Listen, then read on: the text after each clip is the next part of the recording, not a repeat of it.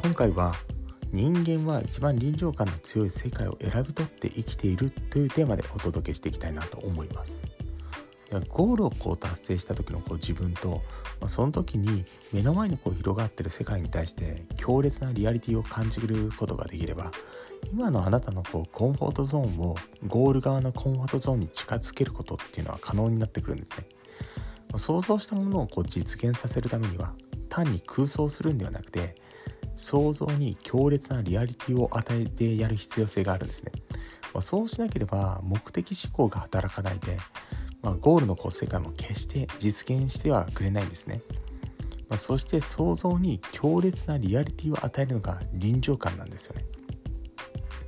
ま、臨場感を獲得していくことによってゴールにこうどんどん近づいていくイメージなんですね。人間の脳っていうのは臨場感の強い世界をこう現実と認識する性質っていうのがあるんですね。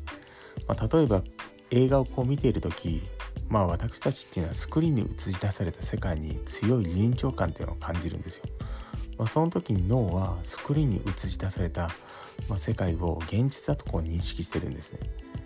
まあ、それゆえにあの虚構の世界を見ているだけなのに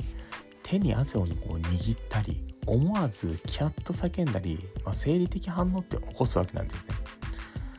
実はこう脳がですねあの現実だとこう認識する情報っていうのは物理世界にこう限定されておらずしかもその情報が嘘か本当かというこう区別っていうのはないんですよね。では脳が何をこう持って現実とこう認識するのかといえば一番こう臨場感の強いものなんですよね。まあ、このように人間は自らが一番強く臨場感を感じている世界を現実として選び取って現実として認識してるんですね。逆にたとえ目の前で起こった大事件だっても、まあ、それ以上にこう強い臨場感を感じている世界があれば、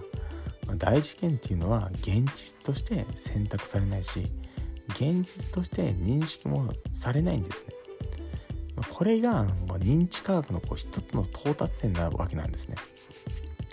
つまり人間っては一番臨場感の強い世界をこう選び取って生きているんですね。これはとてもこう重要な理論で高いコンフォートゾーンをこう獲得しようとする場合にも適用することができるんです。例えば現状のコンフォートゾーンよりも強い臨場感を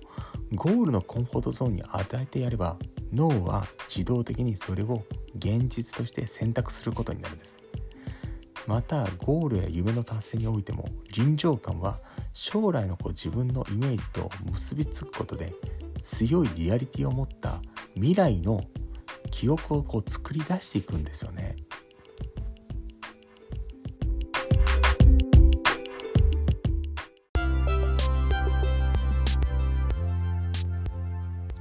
今回も最後まで視聴していただきましてありがとうございました。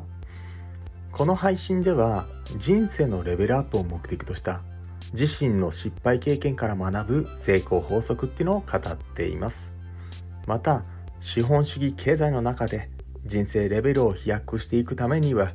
自分で稼ぐ力を養うのが最優先事項だと考えております。自由度の高い生き方をこう体現するには自分のビジネスを持つという視点がとても大事な考え方です。今後の時代の背景から一人起業をしたい方やビジネスを持ちたいと思う方にはですね、おすすめな無料ビジネス講座も行っていますので、チャンネルの説明ページからぜひともご登録お願いいたします。ではまた次の放送でお会いいたしましょう。